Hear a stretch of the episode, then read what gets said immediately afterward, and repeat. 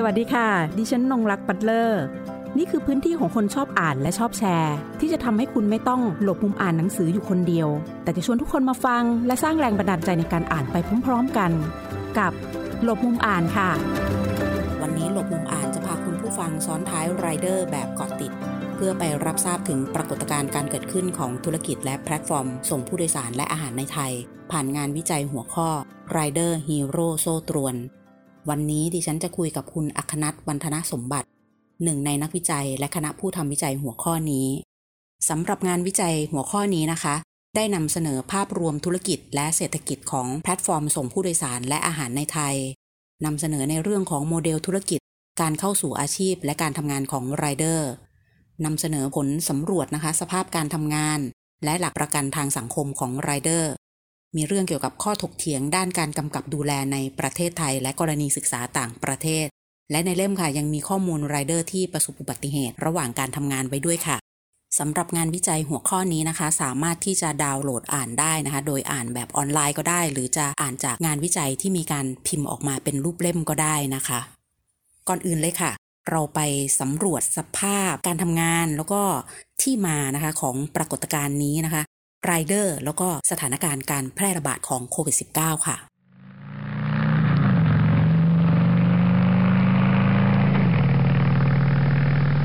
เออจริงๆ ก่อนที่จะมีสถานการณ์โควิดเนี่ย พวกแพลตฟอร์มพวกนี้ที่เข้ามาในบ้านเราแรกๆครับมันเป็นเรื่องของการส่งผู้โดยสารเป็นหลัก ก็จะมีประเด็นที่เป็นปัญหาก็คือเรื่องที่เป็นข้อขัดแย้งระหว่างคนที่อยู่ในอาชีพเดิมมาก่อนอย่างพี่วินใช่ไหมครับกับคนที่มาขับ Grab Win นะครับก็ตอนหลังก็มีโปรเจกต์ด้วยนะก็เป็นเรื่องของความรู้สึกว่ามันทำให้เกิดการแข่งขันที่ไม่เป็นธรรมสำหรับกลุ่มมอเตอร์ไซค์รับจ้าง เพราะว่าเขารู้สึกว่าเขาต้องอยู่ภายใต้การกำกับดูแลของหน่วยงานรัฐนี่ยครับทีนี้ก็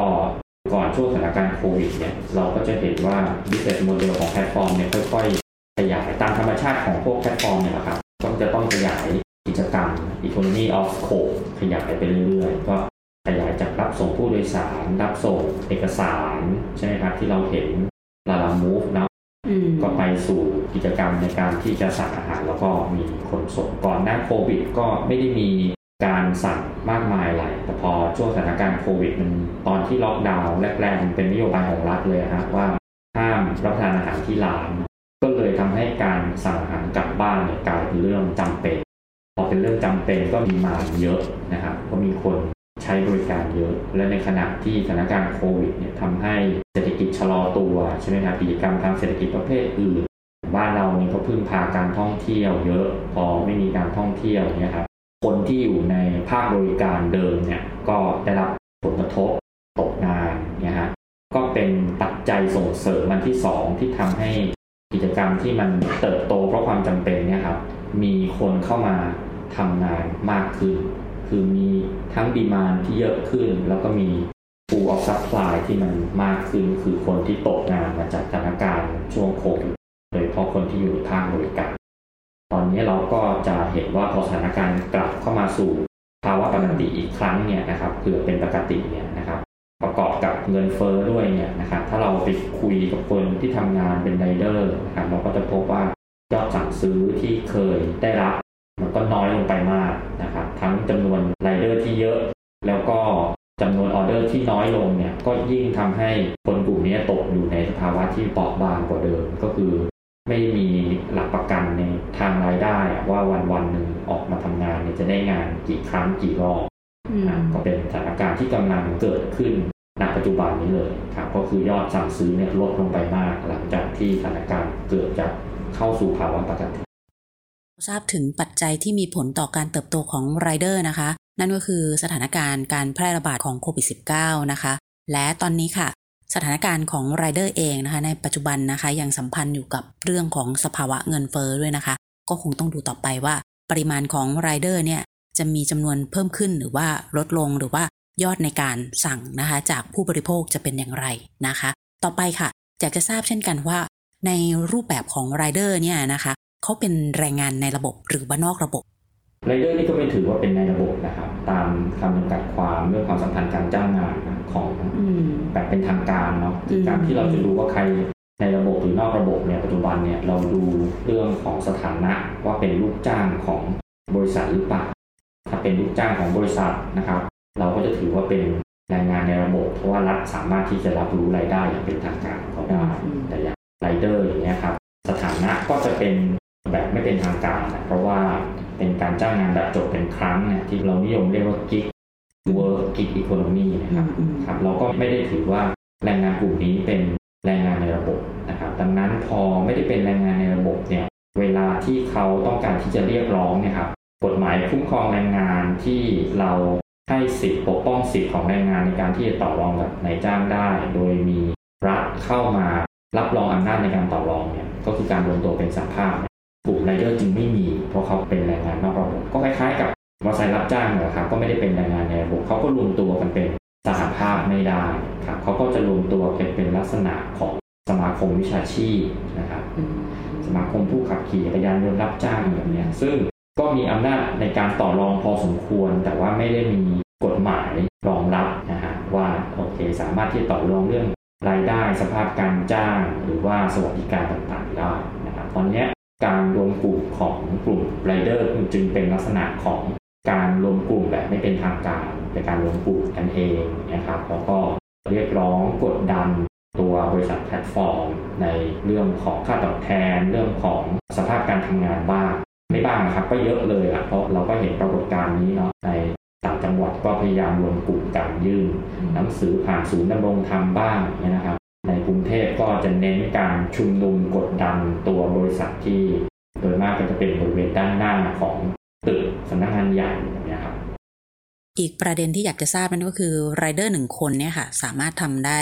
หลายแพลตฟอร์มหรือเปล่านะคะแล้วพวกเขามีต้นทุนอะไรบ้างในการที่จะต้องเข้าสู่อาชีพนี้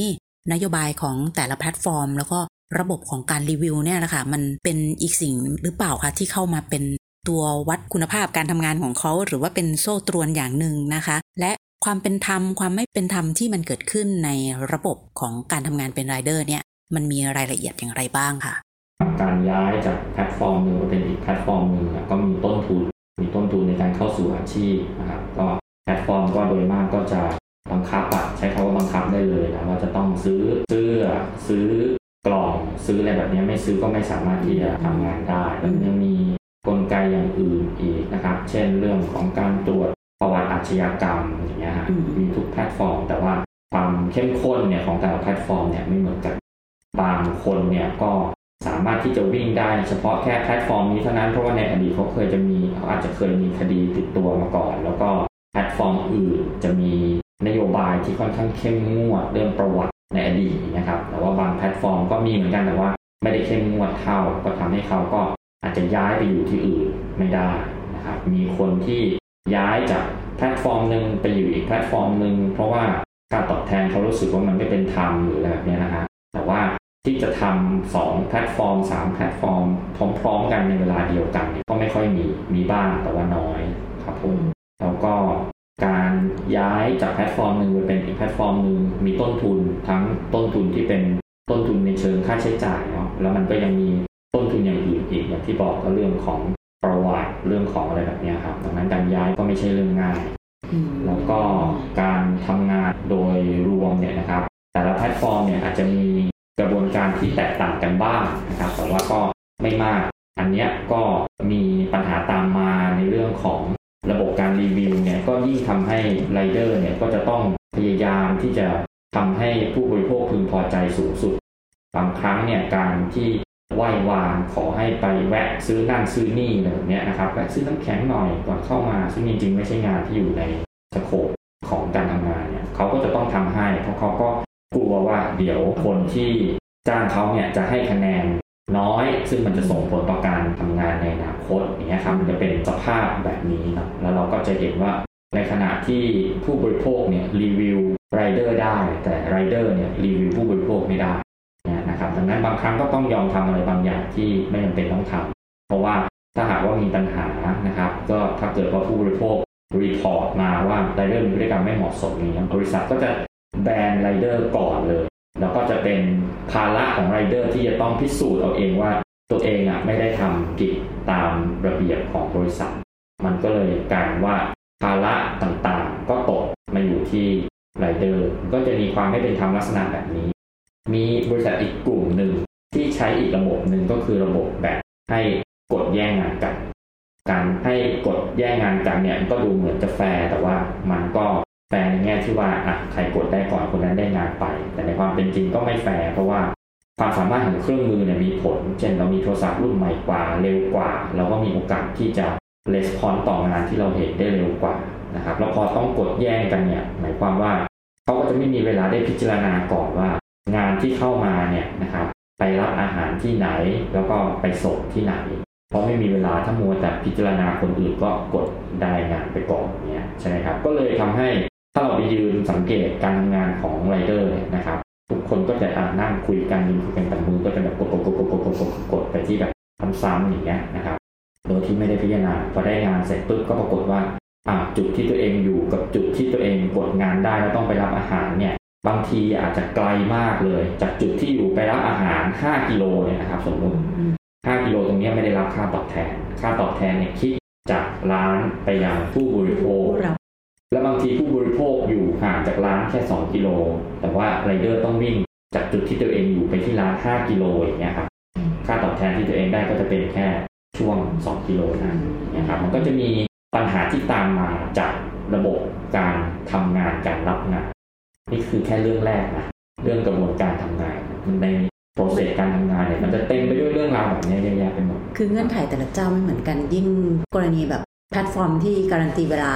รับสินค้าด้วยเนี่ยทางงานเองได้มีทำแบบว่าสรุปมาไหมในลักษณะว่าเจ้าไหนเกิดอุบัติเหตุเยอะที่สุดบ่อยที่สุดหรืออะไรอย่างเงี้ยค่ะ เป็นเจ้านี่คงไม่มีนะครับ แต่ว่าในรายงานการวิจัยเนี่ยเราได้ทำการ สำรวจไรเดอร์ 435 รายทั่วประเทศนะครับ ว่ามีประสบการณ์ในการประสบอุบัติเหตุระหว่างทำงานไหมนะครับข้อค้นพบก็ค่อนข้างช็อกก็คือประมาณ 30เปอร์เซ็นต์นะครับบอกว่าเคยประสบอุบัติเหตุนะครับเล็กบ้างใหญ่บ้างแตกต่างกันออกไปนะครับ ระหว่างทำงานนะครับประสบอุบัติเหตุระหว่างทำงาน ก็เป็นอาชีพที่เสี่ยงมาก ไม่แน่ใจว่ามีอาชีพไหนในโลกที่มีเปอร์เซ็นต์ของการประสบอุบัติเหตุระหว่างทำงานสูงเท่านี้ นะครับ แล้วการประสบอุบัติเหตุก็ส่งผลกระทบโดยตรงกับรายได้ของเขา เพราะว่าเขาก็ไม่สามารถที่จะทำงานเมื่อเขาประสบอุบัติเหตุบาดเจ็บนะครับ ก็ต้องหยุดงาน แล้วพอเป็นแรงงานนอกระบบที่ไม่ได้มีการคุ้มครองทางสังคม ไม่ได้เข้าสู่ระบบประกันสังคมอย่างนี้ครับมันก็จะไม่มีหลักประกันรายได้ในช่วงที่เจ็บป่วยก็เป็นเรื่องที่จะต้องดูแลตัวเองนะครับ รักษาตัวเองแล้วก็ช่วงที่ไม่สามารถทำงานได้ก็ไม่มีรายได้ ก็จะเป็นความเปราะบางในเรื่องของความเสี่ยงจากอุบัติเหตุ แล้ว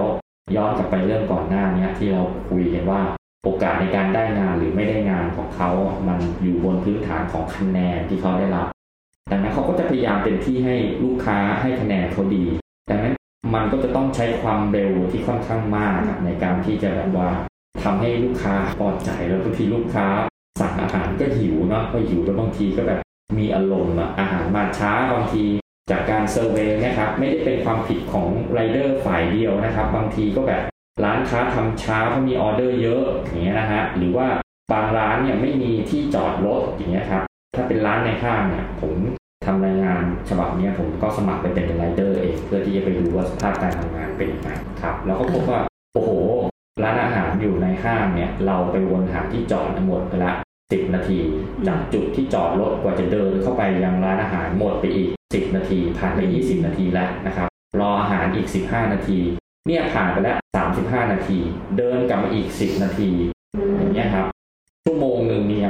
ไปไม่ถึงไหนเลยเนี่ยมันมีปัจจัยเยอะแยะที่ทำให้อาหารเนี่ยได้ช้าอาหารได้ช้า ลูกค้าก็ไม่มาดูหรือว่าเออเหตุผลของการได้มาซื้ออาหารช้าคืออะไรเขาก็ประเมินคะแนนตาม ปัจจัยเดียวที่ไรเดอร์ควบคุมได้ก็คือต้องทำให้เร็วที่สุด ซึ่งมันก็ส่งผลต่อความเสี่ยง เราก็จะเห็นว่าไรเดอร์เนี่ยขับรถบนท้องถนนเนาะซิ่งมากเลยนะครับ ผมเห็นเพื่อนๆบน Facebook ก็บ่นว่าเออทำไมขับแบบนี้นู่นนี่นั่นอะไรแบบนี้บางทีก็เป็นความจำเป็นของเขา ยิ่งจบงานเร็วเท่าไหร่ก็มีโอกาสในการรับงานต่อไป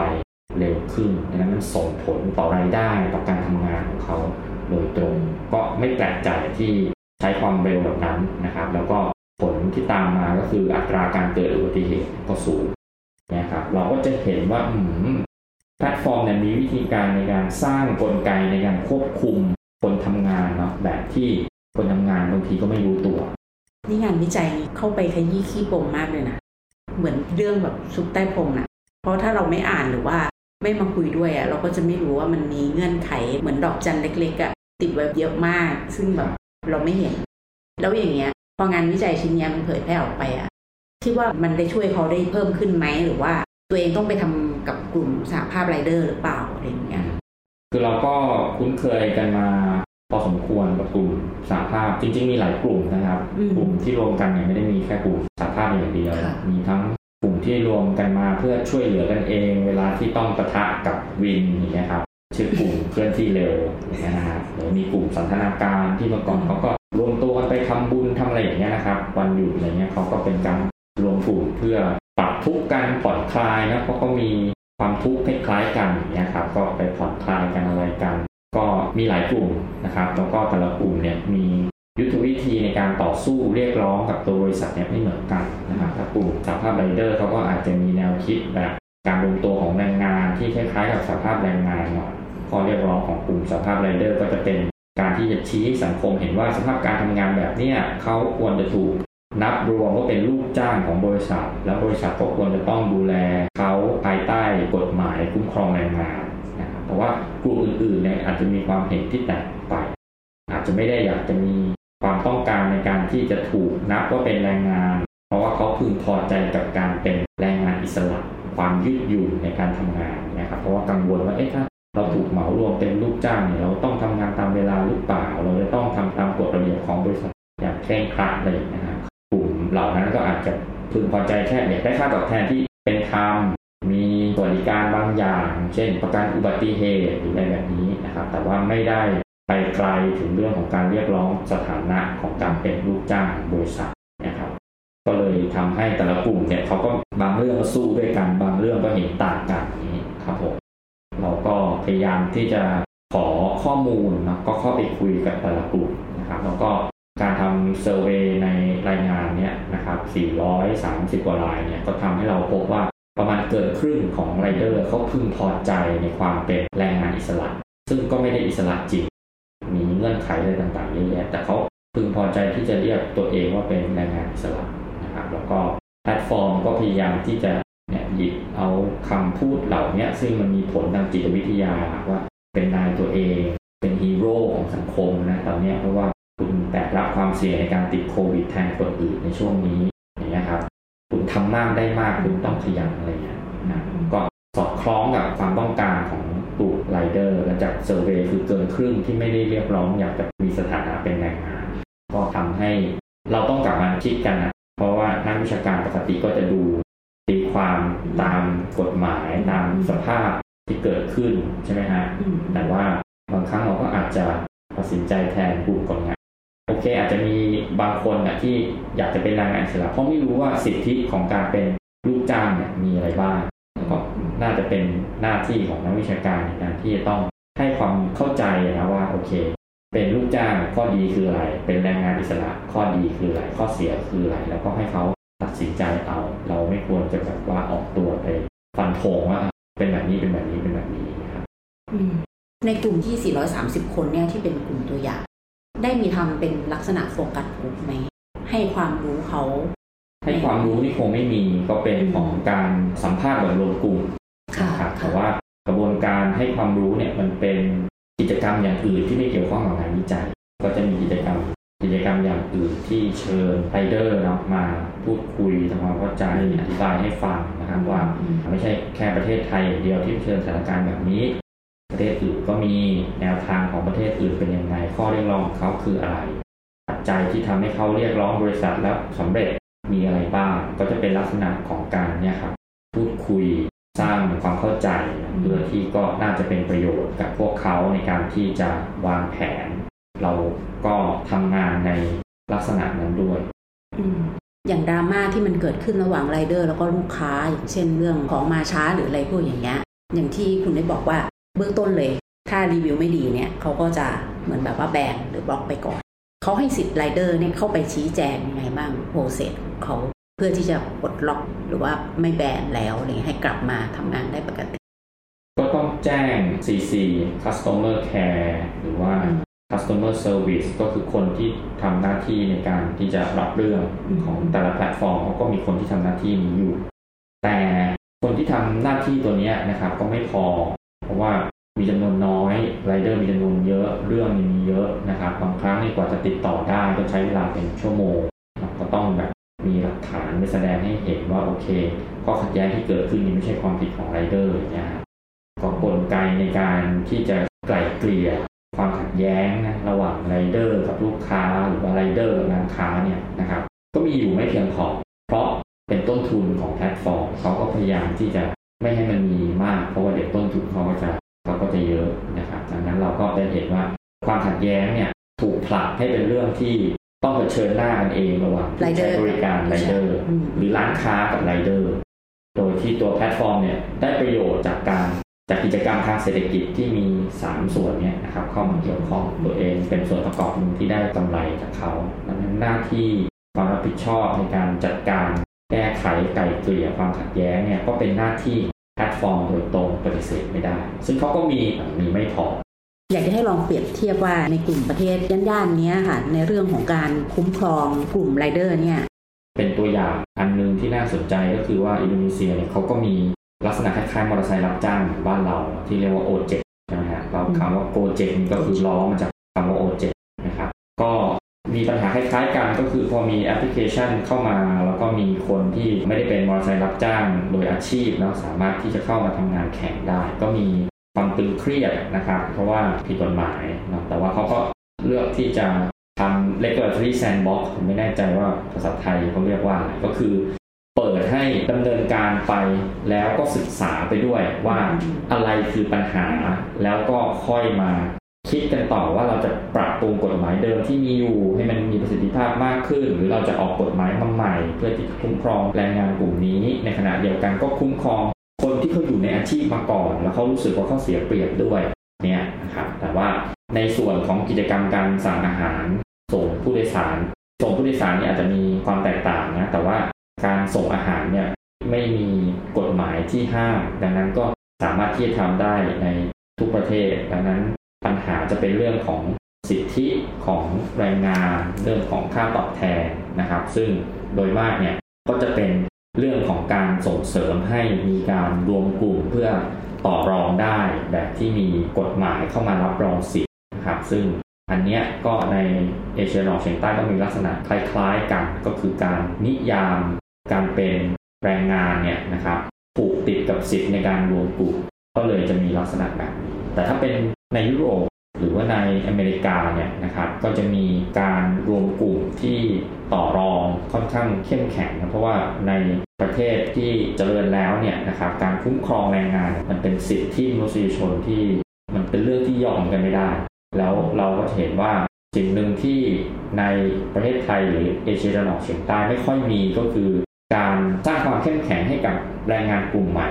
โดยขบวนการแรงงานขบวนการแรงงานหมายถึง สภาพแรงงาน NGO นะครับใครก็ตามที่ต่อสู้เคลื่อนไหวเรื่องสิทธิของแรงงาน ไม่ว่าจะเป็นแรงงานประเภทไหนก็ตามนะครับทำงานในออฟฟิศก็ define ตัวเองว่าเป็นแรงงานนะครับ เป็น blue collar นะครับ เป็น white collar ก็ define ตัวเองว่าเป็นแรงงาน แล้วก็มีการรวมกลุ่มที่เข้มแข็งนะครับสาภาพและก็ขบวนการแรงงานนี่แหละที่เข้ามาช่วย แรงงานที่เป็นงานประเภทที่เกิดใหม่อย่างงานไรเดอร์งานอะไรแบบนี้นะครับงานกิ๊กงานสร้างสรรค์อะไรต่างๆนะครับ เข้ามาช่วยในการที่จะให้ความรู้นะครับ เข้ามาช่วยเรียกร้องให้นะครับ ยื่นฟ้องบริษัทในนามของคนทำงานที่เป็นไรเดอร์โดยตรงอันเนี้ยของเราไม่มีแน่นอนผมทำงานชิ้นนี้ออกมาเนี่ยก็หวังว่าคนหลายกลุ่มได้ใช้ประโยชน์นะครับ คนที่เป็นคนที่มีอำนาจในการที่จะให้คุณให้โทษนะครับหน่วยงานรัฐนะครับที่ตามไม่ทันสภาพการเปลี่ยนแปลงของรูปแบบการทำงานการจ้างงานนะครับ ก็จะได้มีความเข้าใจปรากฏการณ์ที่กำลังเกิดขึ้นในขณะนี้มากขึ้นนะครับอาจจะเป็นประโยชน์ในแง่ของการที่จะนำมาพิจารณาในการปรับแก้กฎหมายที่จะสร้างความเป็นธรรมนะครับ ในการประกอบอาชีพ ปกป้องคุ้มครองดูแลแรงงานกลุ่มนี้นะซึ่ง แรงงานกลุ่มนี้นะครับการจ้างงานผ่านแพลตฟอร์มเนี่ยไรเดอร์ก็เป็นแค่กลุ่มกลุ่มหนึ่งเท่านั้นเองนะครับกลุ่มอื่นๆคอนเทนต์ครีเอเตอร์นะครับฟรีแลนซ์ดีไซเนอร์ต่างๆ เลย เยอะมากเลยตอนนี้ที่เริ่มที่จะรับงานนะครับผ่านแพลตฟอร์มในฐานะตัวกลางในการจับคู่ คนกลุ่มนั้นเนี่ยจำนวนอาจจะไม่มาก เราก็มองไม่ค่อยเห็นนะครับเราก็ไม่ได้คำนึงถึงรูปแบบความสำคัญการจ้างงานและการทำงานที่มันเปลี่ยนไปนะครับอันนี้ก็ น่าจะเป็นประโยชน์กับหน่วยงานที่มีหน้าที่ในการขับดูแล เป็นประโยชน์กับตัวคนทำงานเองด้วยนะครับเขาได้มีหลักฐานนะครับที่ผ่านกระบวนการการศึกษาแบบที่มีแบบแผนนะสามารถที่จะเอาไปใช้เป็นสนับสนุนข้อเรียกร้องของเขาได้นะครับ ว่าเนี่ยมี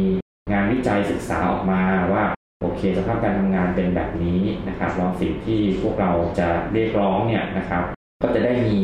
เรียกว่ามีน้ำหนักมากยิ่งขึ้นปกติถ้าเกิดว่าไม่ได้มีหลักฐานที่มันเป็นงานวิจัยที่เป็นงานวิจัยที่มีแบบแผนเนี่ยก็ข้อเรียกร้องก็อาจจะไม่ค่อยมีน้ำหนักนะครับผมคิดว่าอันนี้น่าจะช่วยในส่วนนั้นได้ นอกจากนี้ก็มันมี best practice จากต่างประเทศที่อาจจะเป็นแนวทางที่ทำให้กลุ่มก้อนขบวนการต่างๆ ที่เริ่มฟอร์มตัวกันรวมกลุ่มเพื่อที่จะเรียกร้องนะครับจากตัวบริษัทเองจาก คนที่มีอำนาจในการกำกับดูแลเขาก็จะได้เห็นแนวทางว่าโอเค เราควรจะใช้แนวทางในรูปแบบไหนนะครับ โดยเทียบเคียงกับสิ่งที่เกิดขึ้นแล้วอาจจะคล้ายคลึงกันที่สุดนะครับสำคัญที่สุดก็อยากจะให้มันแพร่หลาย อยากจะให้ผู้บริโภค ซึ่งก็คือพวกเราทุกคนเนี่ยครับ ทุกคนมีประสบการณ์ในการใช้บริการ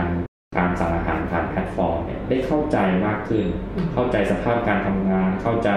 ข้อจำกัดนะครับ เข้าใจความกดดันนะครับของคนที่ทำงานนะครับแล้วก็จะได้ไม่จริงจังกับเขามากจนเกินจนเกินความคือเห็นอกเห็นใจกันนะครับพูดง่ายๆว่าโอเค ถ้าเราเข้าใจนะผมคิดว่าไอ้ความขัดแย้งที่มันบางครั้งไม่มีความจำเป็นที่จะต้องเกิดความขัดแย้งมันก็จะได้ค่อยๆหายไปก็เป้าประสงค์เป็นแบบนั้นครับ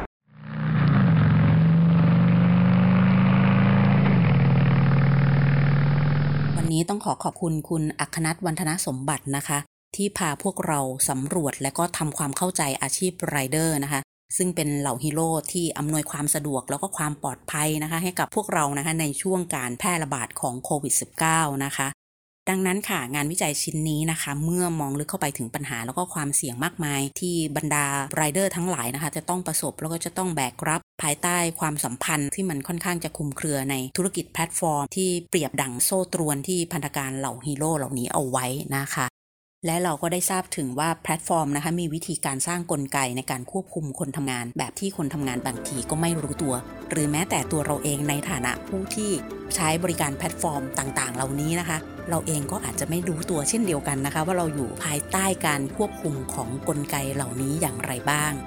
วันนี้นะคะขอบคุณที่ติดตามรับฟังหลบมุมอ่าน สวัสดีค่ะหากมีหนังสือดีๆ ที่อยากมาแชร์กัน มาบอกกับเราได้นะคะ แล้วกลับมาหลบมุมอ่านด้วยกันค่ะ